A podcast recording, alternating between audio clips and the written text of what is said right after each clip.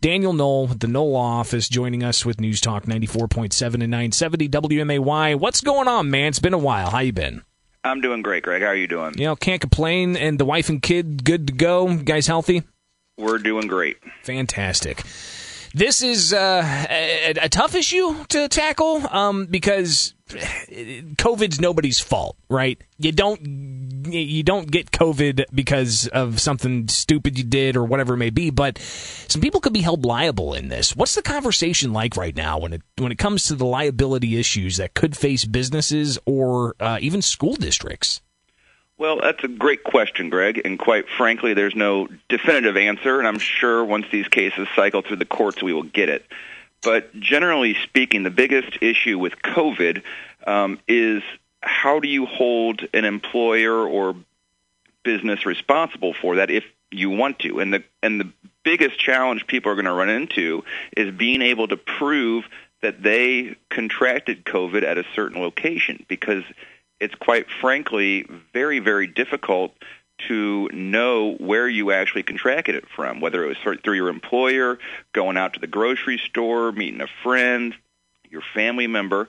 And so it's going to be very difficult to hold businesses liable for that unless it's just abundantly clear that you know you were locked into you know a facility or a nursing home or some business where it was just rampant at that time.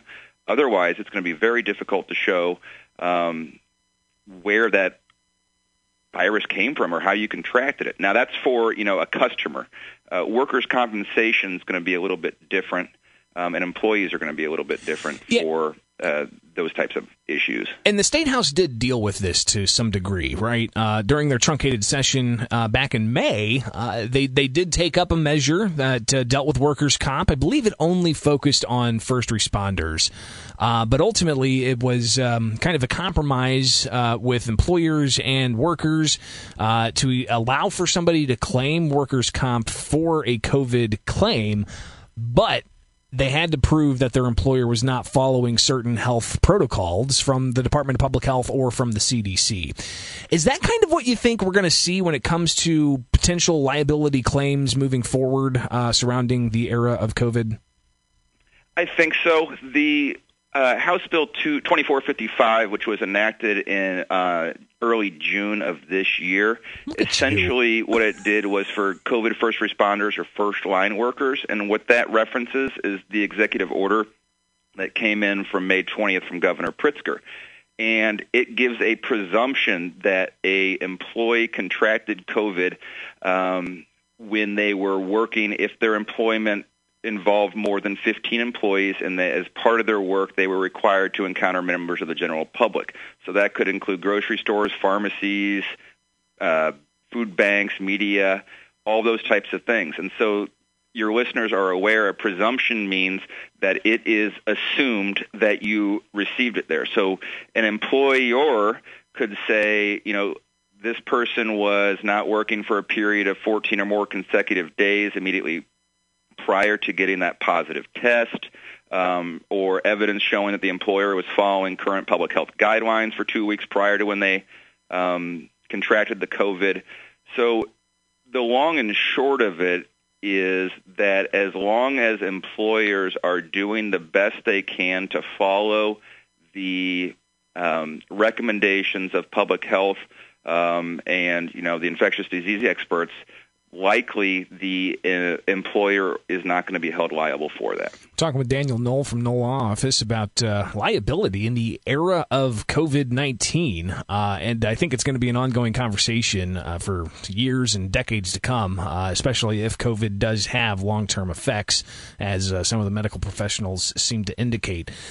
so, again, let's just, I guess, reiterate, and I love that you had the, the bill number in front of you and all the background and context there. this, this attorney comes, comes comes prepared. That's good to know.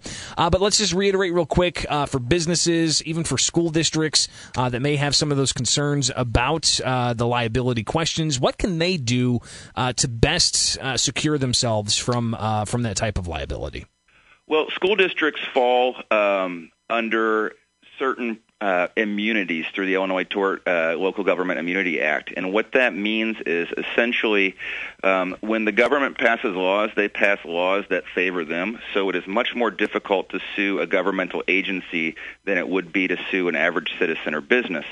And in order to be successful against a school district, you would have to show willful and wanton conduct, meaning if a school district is following guidelines, you know, making people wear masks, doing everything that we've heard about for the last five months, it's going to be very difficult to prevail against the school district if you can prove that you or your child or whoever um, contracted the virus from that district. So the best rule of thumb, if you're a business owner um, or anybody really, is to follow the guidelines because it's going to be very, very difficult for anybody to uh, prevail in a lawsuit. It doesn't prevent people from filing lawsuits, but it's going to be very difficult for uh, you or your business to be held responsible if you are following the guidelines and putting your best faith forward. Because ultimately, this virus is going to do what viruses do, and that's spread. And you can only do the best um, with what we know.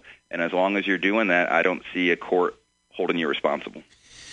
Daniel Noll, Law, Law Office. Um, greatly appreciate your time this morning and uh, shedding some light on this issue. Uh, if people have questions about the law, where can they uh, can they get a hold of you?